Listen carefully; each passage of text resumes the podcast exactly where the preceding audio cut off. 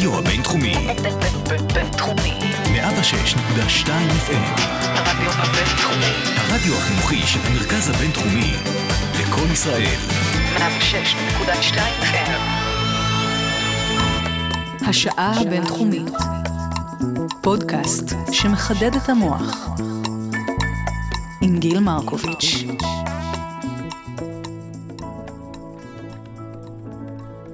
מצאו לאדי אחד בראש בגודל של כד. לגילי מצאו בריאות לאימא של גילי בשער לדליה מצאו בכבד לחזי בחזה. לקרן מתחת הלשון לא ידענו שיש כזה בואי נעשה ילד, בואי נעשה ילד עכשיו. חיכינו הרבה, חיכינו מספיק, חיכינו יותר מדי. בואי נעשה ילד, בואי נעשה ילד עכשיו.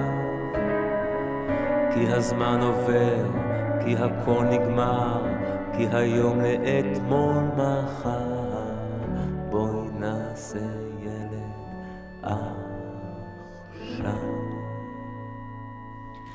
שלומי שבן, ילד עכשיו, הרדיו הבינתחומי, 106.2 FM, עוד שעה אקדמית כאן ברדיו הבינתחומי. אני גיל מרקוביץ', שבחר את השירים וישוחח איתי כאן לשעה הקרובה, דוקטור אלכס בחר פוקס, נוירופסיכולוג קליני, חוקר בתחום הזקנה, שלום לך. שלום. אז אתה בחרת את השירים שיהיו אה, נוגעים ללב, אה, גם מסיבה אישית, כן. וגם כי הם פשוט נכתבו ככה כנראה, אה, והם עושים את העבודה. נכון. אמ, אז אה, לפני שככה ניכנס אה, גם לתחום המחקר שלך וגם אולי לסיפורי אישי שהתערבב לנו בתוך השיחה אה, באופן טבעי, אני רוצה לשאול אותך, איך בכלל מגיעים לחקור זקנה? זה בדרך כלל דבר שאנשים נרתעים ממנו מאוד, מפחד או סתם מאיזה סטיגמות של גועל, ו, אה, ומה, איך, איך זה קורה? שאלה מעניינת. אה, אני חושב שזקנה היא אה, דבר אחד שכולנו עתידים להגיע אליו בשלב זה או אחר, כך שלא משנה איך מסתכלים על זה, אנחנו כולנו עתידים אה, להיות חלק מה, מהתקופה הזאת בחיים. אה, בגדול, אה, בשלבים יותר מוקדמים של ההתמחות המקצועית שלי למדתי פסיכולוגיה, וכשחיפשתי נושא לעשות בו את הדוקטורט שלי, אה, אחד מהדמויות היותר משפיעות בעיצוב הצד המקצועי שלי, מומחה מאוד גדול אה, בתחום הזקנה באוסטרליה, שם עשיתי את ה-PhD שלי, אה, הציע לי להיכנס אה, ללמוד קצת את הנושא של אלצהיימר, אז, ואני חייתי לפי הפילוסופיה כשהתחלתי את ה-PhD שלי, שאתה צריך לבחור נושא שלא יהיה מעניין מדי ולא יהיה משעמם מדי. אה, מאיפה הפילוסופיה הזאת? ולמה? אני חושב שמישהו סיפר לי אותה, ואני אני חושב שהנקודה הייתה שלא כדאי לבחור נושא משעמם מדי בגלל, ש, בגלל שאז אתה מן הסתם מתקשה ל- למצוא עניין בפרויקט. מצד שני, אה, לא כדאי לבחור משהו מעניין מדי בגלל שהרבה הרבה אנשים שעושים PhD, בסוף אה, ה-PhD שלהם כבר לא ממש אוהבים את הנושא, בגלל שזה תהליך כל כך אה, אה, ארוך ומייגע. ומלא אה, קשיים וסיבוכים. אז אני חושב שהנושא של זקנה בזמנו, לא חשבתי שיש הרבה סיכוי שאני אחר כך ארצה להישאר בו, אבל להפתעתי אה, מצאתי שהוא מ- מרתק, מעניין, ואחד התחומים הכי משפיע, הכי רלוונטיים וחשובים היום.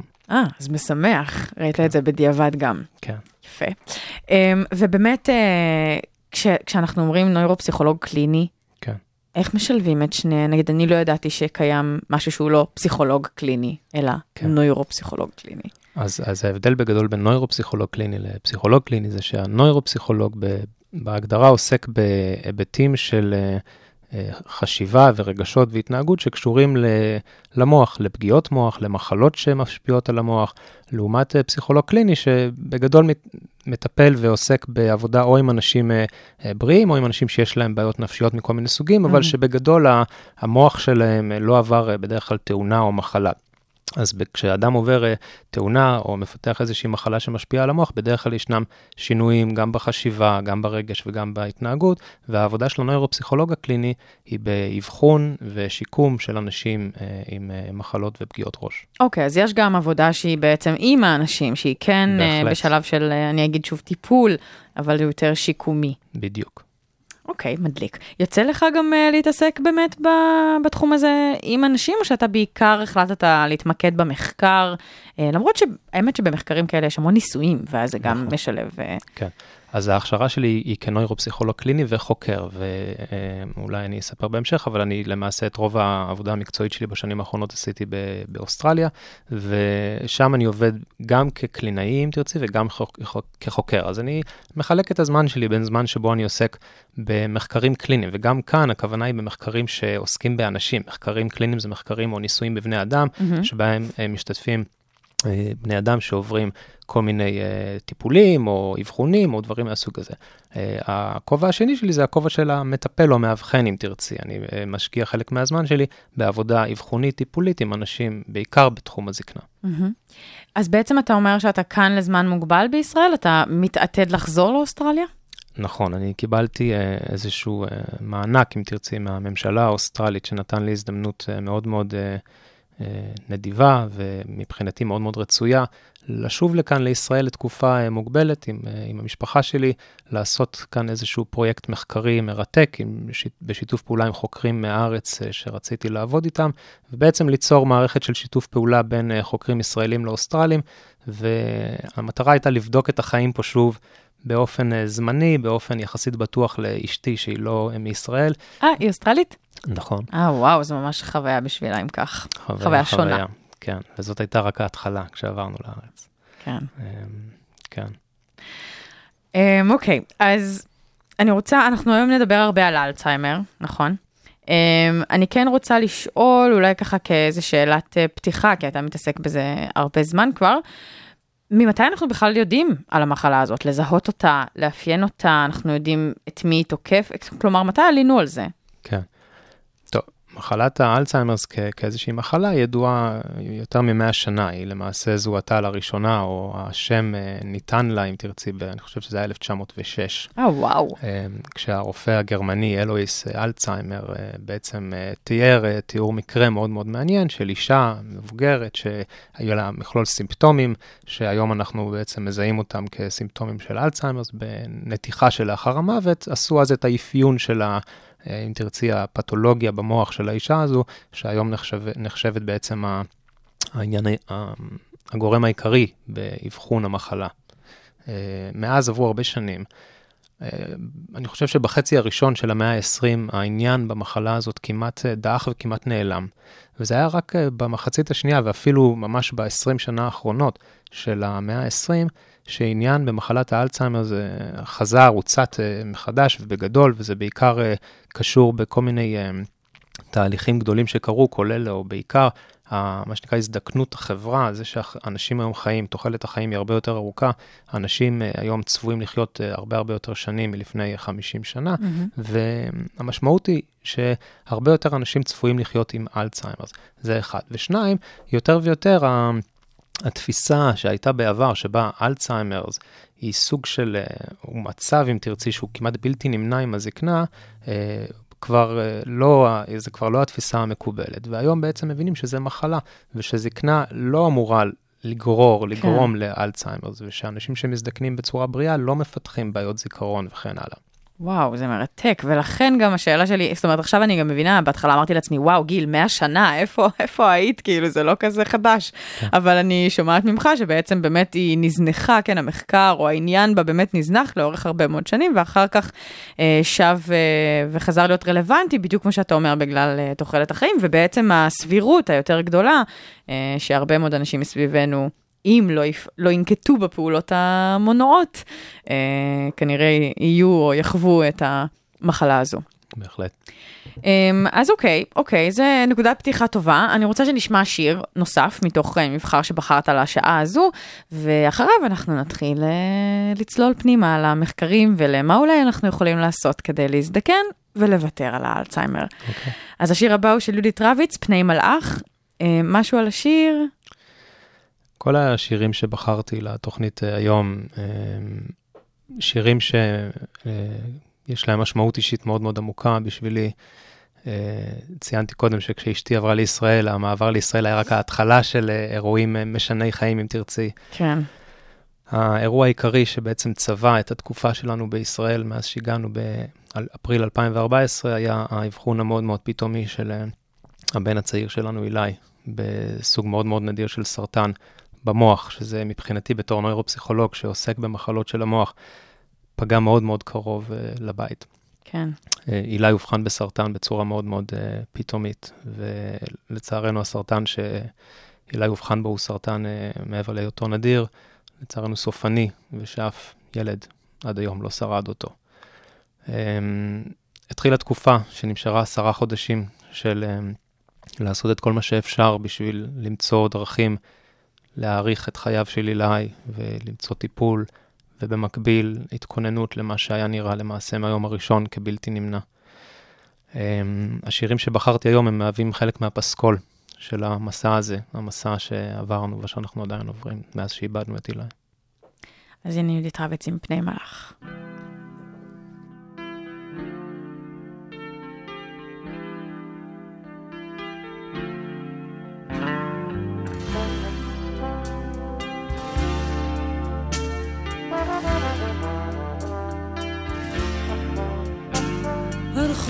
נשטף בגשם, לי לא אכפת לרוץ במים לקראתו, לראות אותו. פני מלאך בתוך הגשם, הוא מחכה לי ומושיט ידיים,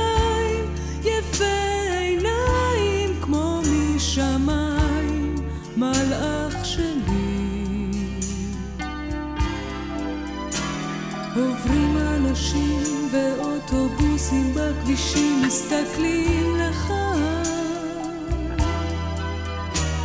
שנינו זורחים כמו מלאכים לבושים לבן. עוברים ושבים במטריות מסתובבים מסתכלים לך אותו זה מצחיק ומסמיק, תמיד הוא ביישן. הוא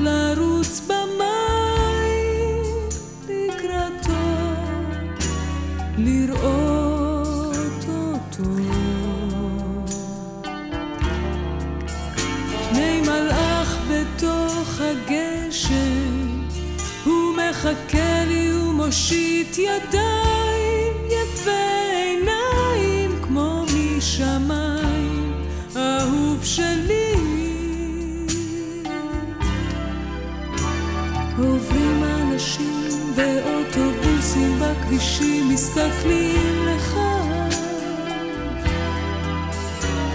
שנינו זורחים כמו מלאכים לבושים לבן. עוברים ושבים במטריות מסתובבים מסתכלים לך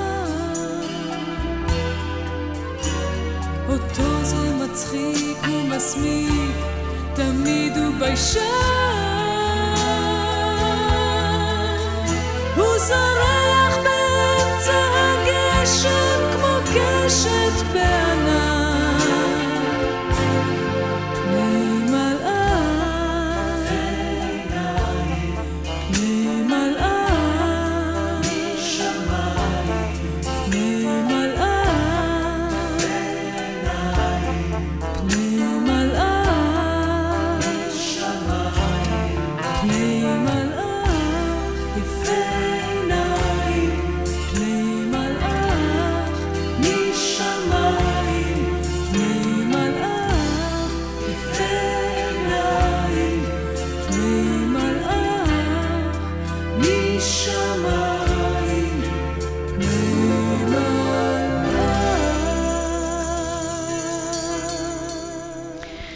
אז בעצם מתי אתה עוזב את אה, ישראל עם המשפחה חזרה לאוסטרליה? אה, לקראת סוף השנה, Mm, אוקיי, ש- סוף השנה 2016. אוקיי, 2016. אוקיי.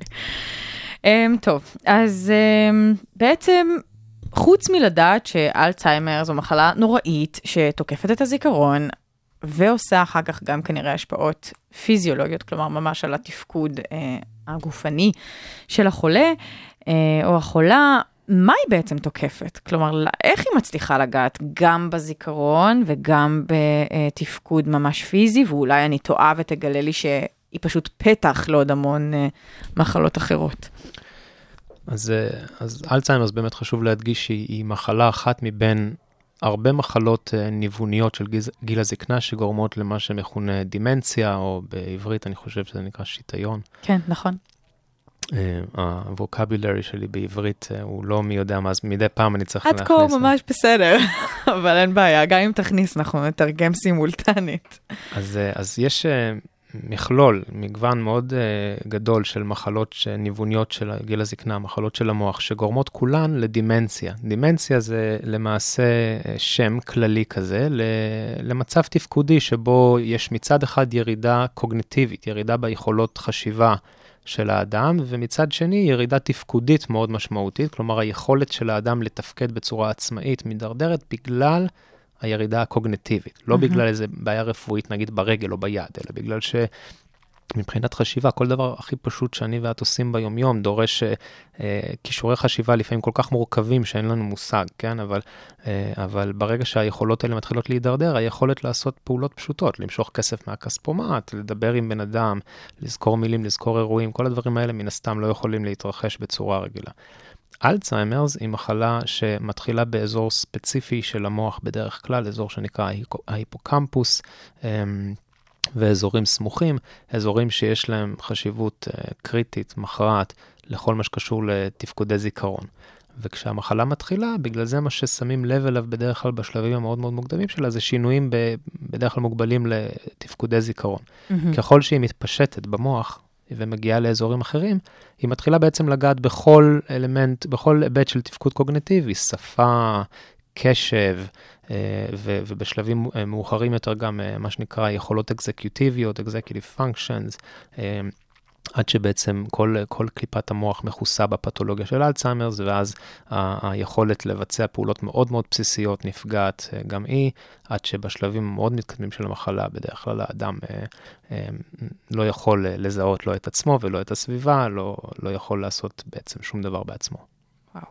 אה, יש לי הבהרה אה, טרמינולוגית, אתה אומר Alzheimer's, כי ככה צריך להגיד? כלומר, זה השם השם הרופא הוא אלצהיימר, בלי ה-S בסוף. בלי ה-S, אז מה, זה משהו מאנגלית? אבל כאילו בגלל שזה כאילו באנגלית זה Alzheimer's, זה כאילו המחלה של אלצהיימר. אה, אז הבנתי. נהוג להגיד Alzheimer's שמו, disease, כאילו. כי זה כאילו Mm. על שמו. אבל, הבנתי. אבל ה- הרופא היה אלצהיימר, זה לואיס אלצהיימר. אוקיי, אוקיי, הבהרה מעניינת. אה, קצת למדנו גם על אנגלית בדרך. אה, האם יש קשר בין הרגע שבו אני, בעצם בין החולה, בין המחלה, לבין איזושהי אה, קרבה או האצה של המוות? אה, כי יש אנשים שיכולים לחיות עם המחלה הזאת המון שנים, לעומת אנשים שברגע שהיא תוקפת אה, שנה, שנתיים אחר כך, הם עוזבים את העולם. יש Mm. איזשהו קשר, היא משפיעה על הקרבה למוות או על ה... אה, כן, היא משפיעה על הקרבה למוות. בדרך כלל מי שמפתח את, ה, את מחלת האלצהיימרס מבחינה קלינית, ותכף אני אעשה את ההבחנה הזאת בין המחלה במוח למחנה, למחלה, אם תרצי, הביטוי הקליני שלה. אוקיי. אבל מי שמפתח את המחלה הקלינית, בדרך כלל אה, תוחלת החיים שלו היא בערך בין 9 ל-12 שנים מהדיאגנוזה. כלומר, אה, בן אדם שמאובחן במחלה אה, יחיה בין 9 ל-12 שנים, יש אנשים שחיים הרבה פחות, יש אנשים שחיים גם יותר.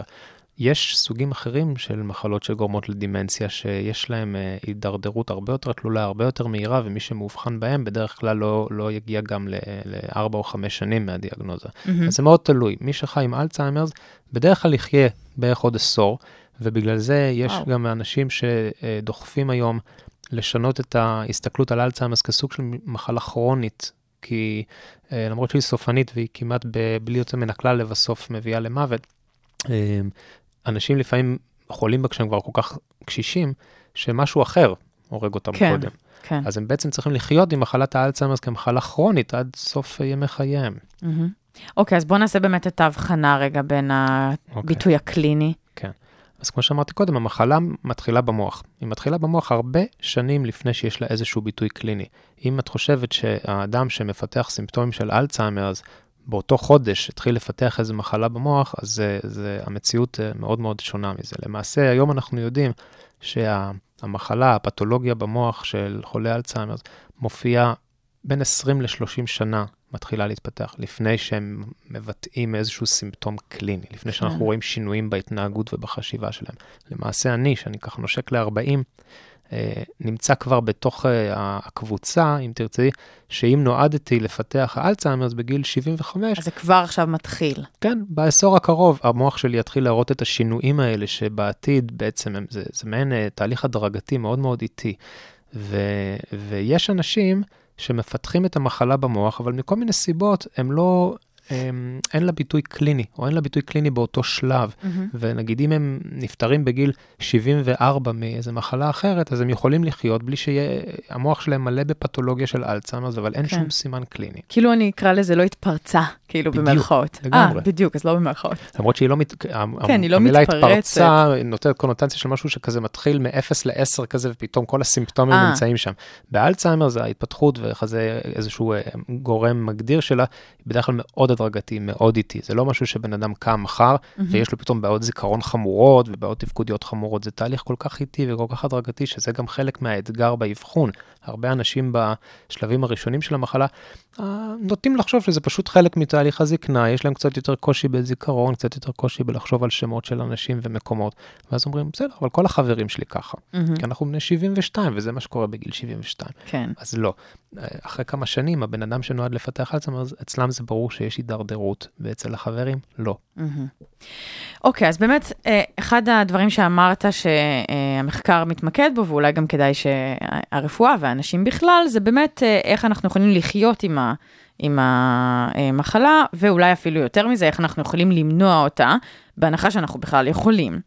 אמ, אז גם זה מעניין אותי, כלומר, האם אנחנו חווינו מספיק, המחקר, המדע חווה מספיק אה, את המחלה הזו אה, וחולים בה, כדי להחליט שיהיה אפשר לפתח איזושהי אה, גישת מנע? איך בכלל, או שזה משהו שבאופן כללי המדע מנסה לעשות, למנוע הכל עוד לפני שהוא... כן, כן. אני חושב ש... חלק מהשינוי בתפיסה בשנים האחרונות של אה, דימנציה באופן כללי ואלצהיימרס באופן ספציפי כמחלה שהיא אינה בלתי, אה, אה, שהיא לא חלק מהזקנה באופן מחייב, mm-hmm. גם הובילה להרבה מחקרים גדולים, מחקרי אוכלוסייה, מחקרים שנקראים אפידמיולוגיים, שהמטרה שלהם היא לזהות גורמי סיכון למחלות. כן. וב-15-20 שנה האחרונות, מחקרים רבים הראו שיש לאלצהיימר גורמי סיכון. כלומר, יש כל מיני דברים בחיים של אנשים שמעלים או מורדים את הסיכוי שבן אדם יפתח אלצהיימר. הצד השני של המטבע זה, זה בעצם מניעה. זאת אומרת שאם כן. אנחנו מבינים שיש דברים בחיים של אנשים אה, ש, שמעלים את הסבירות שהם יפתחו אלצהיימר, זה אומר שיש גם דברים שאנחנו משערים שאם אנשים יעשו אותם, אז אולי הסבירות שלהם לפתח אלצהיימר זה תפחת. וזה באמת חלק מאוד מאוד אה, אה, מרכזי של המחקר היום, אה, לנסות ל- לעשות מחקרים שבהם אנשים בעצם עושים כל מיני שינויים בחיים שלהם, כשהמטרה היא לראות האם זה יוריד בהמשך את הסבירות שהם יפתחו אלצהיימרס. אם היינו יכולים לזהות אלצהיימרס לא רק על בסיס ההתנהגות של החולה, נגיד, והייתה לנו דרך בלי נתיחה של אחרי המוות, כן? לראות את זה במהלך החיים, אם היינו יכולים לעשות איזה רנטגן למוח, כן? היה, הכיוון של המחקר היה משתנה? כלומר, יכול להיות שהיינו עוזבים את המנע אה, ופשוט מזהים את אותם אנשים בשלב מספיק מוקדם כדי להתמקד רק בהם, כי עכשיו חלק, חלק נורא גדול ממה שאתה צריך לעשות זה בכלל לזהות את זה בשלבים נורא מוקדמים, נכון. גם במחקר. אז מה שאת אומרת למעשה כבר קורה עכשיו. אה, בערך לפני עשר שנים, קצת יותר, אה, טכנולוגיית ההדמיה המוחית התפתחה ב- למקום כזה שהיום דווקא כן אפשר לזהות את, ה, את הפתולוגיה שמאפיינת את אלצהיימר, זה כבר ב, בשלבים מוקדמים יותר כשהאדם לא מראה סימנים קליניים. הטכנולוגיה הזאת שמתאפשרת על ידי אה, סריקת PET, מאפשרת לנו היום לקחת אדם בן נגיד 50 או 60, mm-hmm. לשים אותו בתוך המכשיר הדמיה, ולראות שיש לו כבר uh, את השלבים הראשונים של הפתולוגיה של האלצהיימרס במוח. עכשיו, מה שזה אומר זה שבאמת הרבה מהמחקרים בשנים הקרובות מתמקדים באוכלוסייה של האנשים האלה שנחשבים בסיכון מאוד מאוד גבוה, כי יש להם כבר את הפתולוגיה למעשה. Mm. והרבה מהמחקרי התערבות, אה, מנע, תרופות שמתפתחות וכן הלאה, מתמקדים באנשים האלה, כי אלה האנשים שאנחנו מאוד מאוד מאוד חוששים שכבר התחילו את התהליך הזה שבסופו הם יבטאו את מחלת האלצהיימרס. חשוב לי להדגיש שחלק מהקושי כאן הוא שקודם כל מדובר בטכנולוגיה מאוד מאוד יקרה, שכרגע לא זמינה ככה בצורה קלינית כן. גורפת. ב', אין קשר אחד לאחד בין האם... העובדה שאדם בעצם יש לו במוח את הפתולוגיה, וה, והאם הוא באמת יפתח את, את, המחלה הקלינית. כמו שאמרתי קודם, יש אנשים שיש להם מוח מלא בפתולוגיה של אלצהיימרס, ויחד עם זאת חיים לא מבטאים שום uh, סימפטום קליני בכלל. אז um, יש, אם תרצי, שני, uh, תוקפים את העניין הזה משני כיוונים. אחד זה כזה המניעה האפידמיולוגית. אומרים כל מיני קמפיינים האלה, כמו שעושים בהקשר של מחלות לב, שהמטרה היא בעצם לעודד אנשים לעשות שינויים באורחות החיים שלהם, שהמטרה היא להביא למינימום את קיומם של כל מיני גורמי סיכון. במקביל, מתקדם באופן מאוד מאוד מהיר, מחקר שהמטרה שלו היא להתחיל סוגי טיפולים שונים. אצל אנשים שכבר יש להם את הפתולוגיה במוח, ואנחנו חושבים שרץ, אז יש לנו חלון הזדמנויות להתערב לפני שזה מאוחר מדי. כן. אנחנו נשמע שיר נוסף, הוא נקרא Bird of Paradise. זאת גרסת לייב, למרות שהיא לייב טובה, נכון? נתת, לה ציון טוב. נתתי לה ציון מעולה. אוקיי, אז זה של סנואי ווייט, אנחנו נשמע את זה ותכף... לשעבר uh, גיטריסט להקת uh, Thin Lizzy. כן, אז הנה נשמע את זה ותכף נחזור. Saw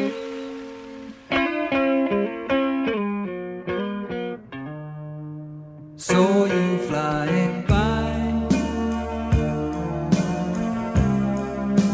Flash of turquoise blue.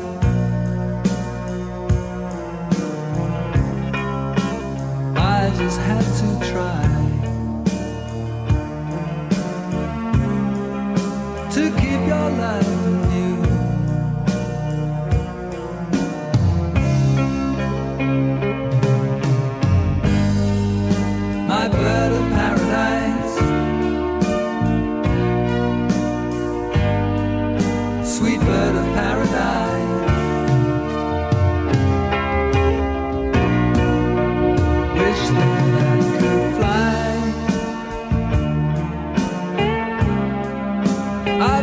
beside you now.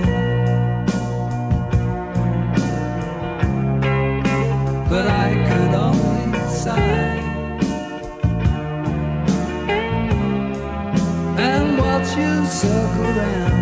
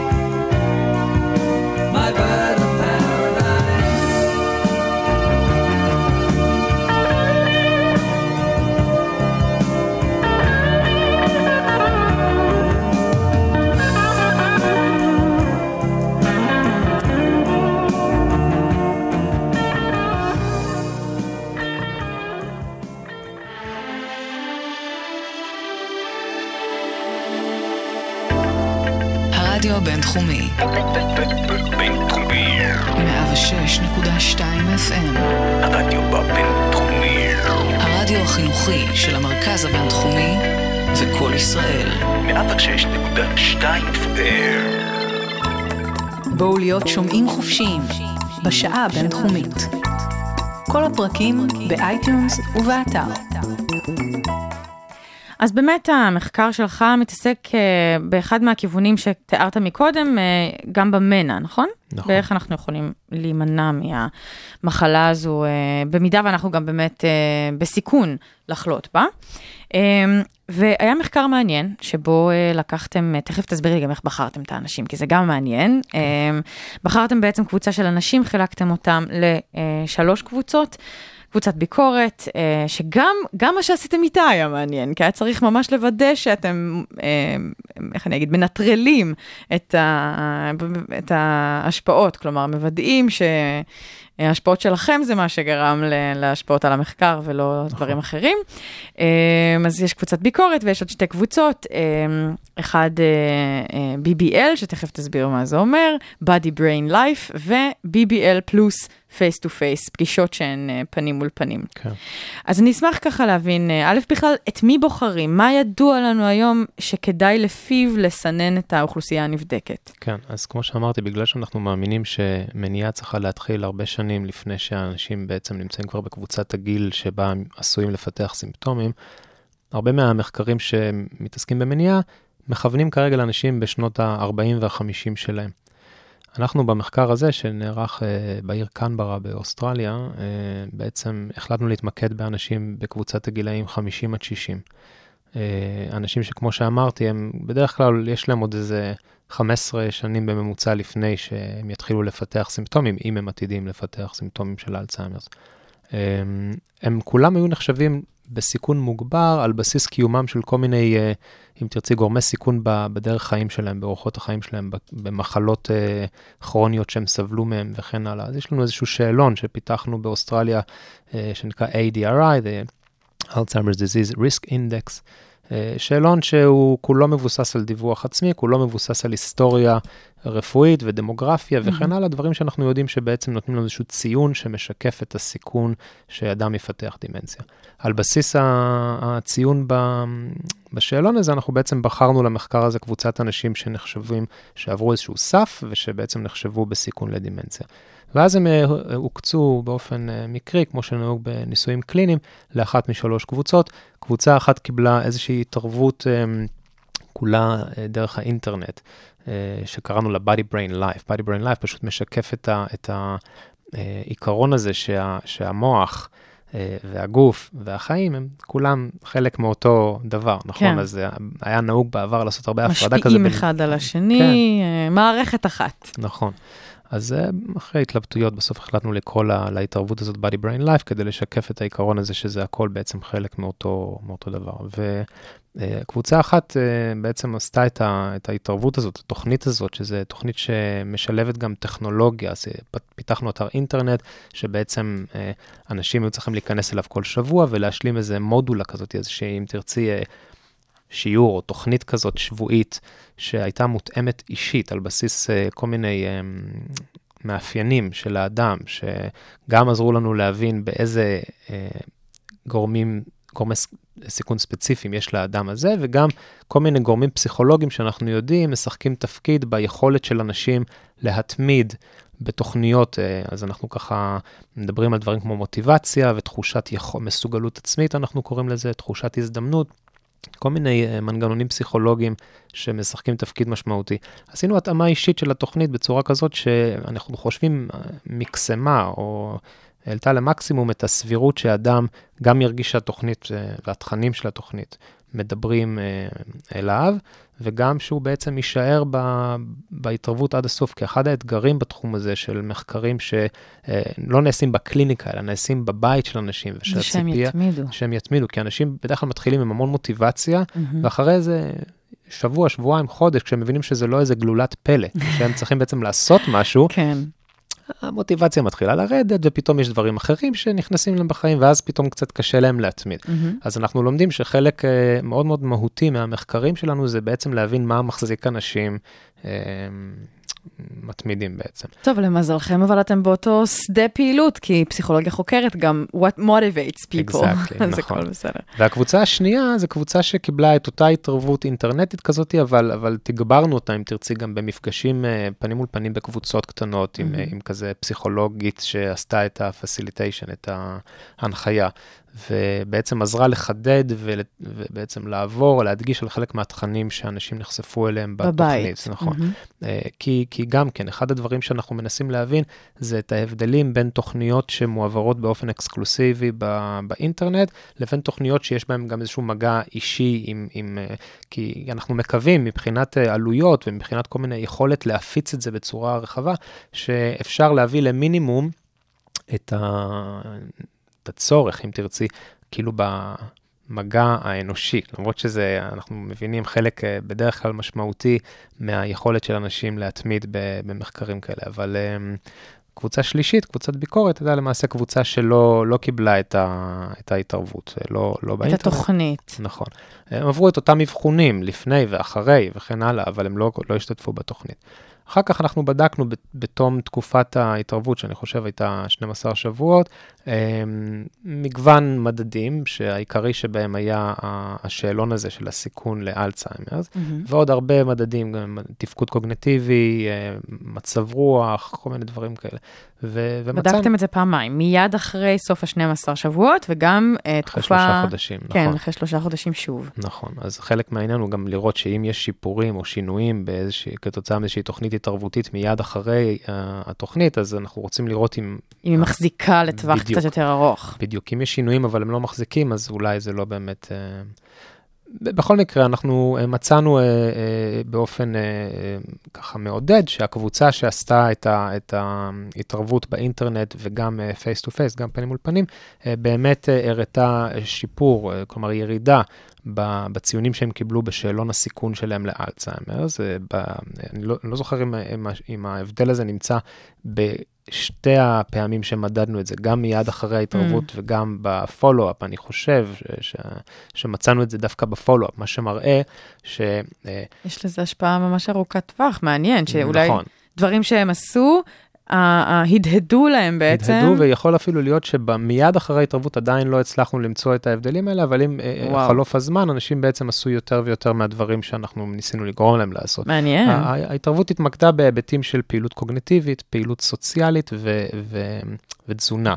ועוד כמה דברים, מניעה של מחלות אה, כרוניות, אבל אם תרצי, שלושת עמודי התווך האלה של אה, פעילות קוגנטיבית, אה, פעילות אה, חברתית ו- ותזונה נכונה, ופעילות גופנית, סליחה, הייתי צריך להוסיף, הם בעצם הדברים העיקריים שהתוכנית שלנו התמקדה בהם. מה? אז רגע, אתה רוצה להגיד לי שאם אני אוכל משהו שאתה עכשיו, תפריט שאתה עכשיו תיתן לי מגיל, אה, אולי אפילו מעכשיו, עד אה, סוף אה, חיי, אני כבר אה, עונה על אחד הקריטריונים שמפחיתים לי את הסיכוי לאלצהיימר? אז יש אלמנטים של התזונה שנראה שיותר ויותר משחקים איזשהו תפקיד גם כן בסיכון שאדם יפתח דימנציה. צריך לזכור שכל אחד מהם כשלעצמו, הוא לא בהכרח, כן, כן. אבל בכל, מקרה... ביחד. נכון, ביחד. אז יש מחקרים שמראים שה, שהדיאטה המזרח תיכונית היא, היא, היא דווקא דיאטה מומלצת וטובה, uh, ששימוש uh, תכוף או אכילה תכופה של, uh, של דגים, האומגה 3 שבדגים גם כן מהמם. משחק איזשהו תפקיד חשוב אוי, לא. בהורדת ה... זה לא, זה לא משהו אני שאת עושה. צמחונית. הבנתי. אני חושב שיש תוספים כאלה, נכון? אולי צריכה להתחיל עם התוספים. כן, אולי אני צריכה להתחיל כבר עכשיו. וירקות טריים, או שאין קשר? כן, אה, אני חושב שגם ירקות נמצאו כמשהו ש, שיש לו תפקיד אה, חשוב. אה, אני, כמובן, התחום שלי הוא יותר בהיבט הקוגנטיבי, אני כן. מתעסק כנוירופסיכולוג בסוג הפעילויות שאנשים צריכים לעשות באופן אה, מנטלי-קוגנטיבי, כדי בעצם למקסם את, ה, את היכולת שלהם ואת מה שאנחנו מכנים רזרבה קוגנטיבית. אז מה אני צריכה לעשות? אה, הבנתי פעם ממומחה אחר שהיה אצלי, אה, שאני צריכה ללמוד שפה חדשה, בערך בגיל אה, 50, או ללמוד לנגן על כלי נגינה שאף פעם לא למדתי לנגן עליו בעבר. אז אה, זה נחשב למשהו? קודם כל, אה, שניהם נשמעים כמו רעיונות מצוינים, ואני לא חושב שצריך להסתפק באחד מהם, את צריכה לעשות את שניהם. את שניהם, The סבבה. more the merrier. אני אגיד להורים שלי. ככל שיותר יותר טוב, כמובן. ה- אני חושב שהנקודה בדברים כמו שפה וכלי נגינה זה, זה הרמה של האתגר, המידה של החדשנות, ה-novelty factor, ו- ודברים שבעצם אתה לא מיד הופך להיות אה, אוטומטית טוב בהם. יש כן. אה, כל מיני דברים שאנשים עושים באופן אובססיבי, כמו למשל סודוקו, או דברים כאלה, שהם הם טובים, אבל ברגע שבן אדם עושה סוג של אה, אוטו, אוטומציה כזאת של היכולת. ה- התפיסה היא שזה כנראה מפסיק להיות מאוד בר. השפעה. נכון. כן. הרעיון הוא כל הזמן ל- ל- ל- לשלב את האלמנטים האלה של אתגר וחידוש, כדי, כן. אני חושב, למקסם. וואו, זה ממש מרתק. אה, אנחנו אה, נשמע קטע יפה של Dream Theater שגם בחרת לתוכנית שלנו, הוא נקרא Disappear. אה, בסדר? ואז נחזור לעוד איזה כמה דקות אה, אחרונות של אה, שיחה, גם על מה אתה עושה מעשית עם אוקיי. כל הידע הזה שאתה צובר במחקר. הנה זה מתחיל ככה.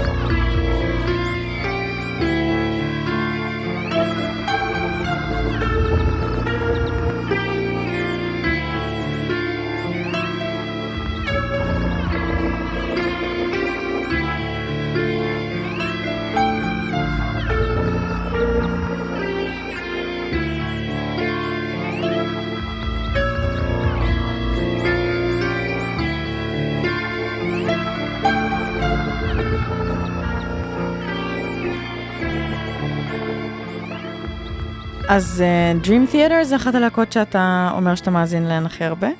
כבר 20 שנה שאני קצת באינפוזיה עם דרים תיאטר. כן. לא, אשתי שוקלת להתגרש ממני. בגלל זה. כן, זה הטיעון. בדיוק. אוקיי, אוקיי, אני, אני בצד שלך, אה. אה, בשיחה, בטיעון הזה. אה, אז לא סתם נשלחת לישראל, אה, יש לזה מטרה אה, שלשמה אתה גם, זאת אומרת, המחקר שלך מן הסתם משתלב במטרה הזו, ואתה בעצם עושה איזשהו ניסוי פרקטי, אני קוראת לזה ככה, יכול להיות שאתה תתקן אותי, בישראל, בתל השומר. אז בוא תספר לי קצת על ה...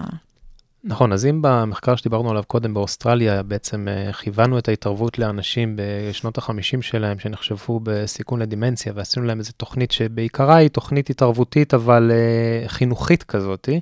במחקר שאני עוסק בו אה, כאן, ב- בישראל, בתל השומר, במרכז לחקר המוח על שם יוסף סגול ב- בבית חולים תל השומר, אני והקולגות שלי, אה, פרופסור מיכל בארי ואחרים, אנחנו בעצם הבאנו את ההתערבות לאוכלוסייה אה, מבוגרת יותר, של אנשים מעל גיל 65, אבל שנחשבים בסיכון לדימנציה בגלל שהם סובלים מסוכרת. סוכרת מהמם. זה אחת מהמחלות הכרוניות אה, שדיברתי עליהן קודם, שנמצאה באופן די עקבי כמעלה את הסבירות שאדם יפתח דימנציה. אז בתוכנית המחקרית שאנחנו מריצים כרגע, אנחנו בעצם בודקים את היעילות של איזושהי תוכנית אימון קוגניטיבי ממוחשב, שאנחנו בעצם מעוניינים לראות אם היא יכולה להשפיע לא רק על התפקוד הקוגניטיבי של הנבדקים שלנו, אלא גם על היעילות של הטיפול העצמי בסוכרת שלהם. כי בסוכרת, האיזון הנכון של הסוכרת, ולאורך זמן ככה, האופן שבו הם מטפלים באלמנטים של הסוכרת, אמ, כנראה שיש לה תפקיד חשוב בסבירות ש, שהמחלה לא, לא תתרום להתפתחות של סימפטומים של אלצהיימר, זה בשלב uh, מתקדם יותר.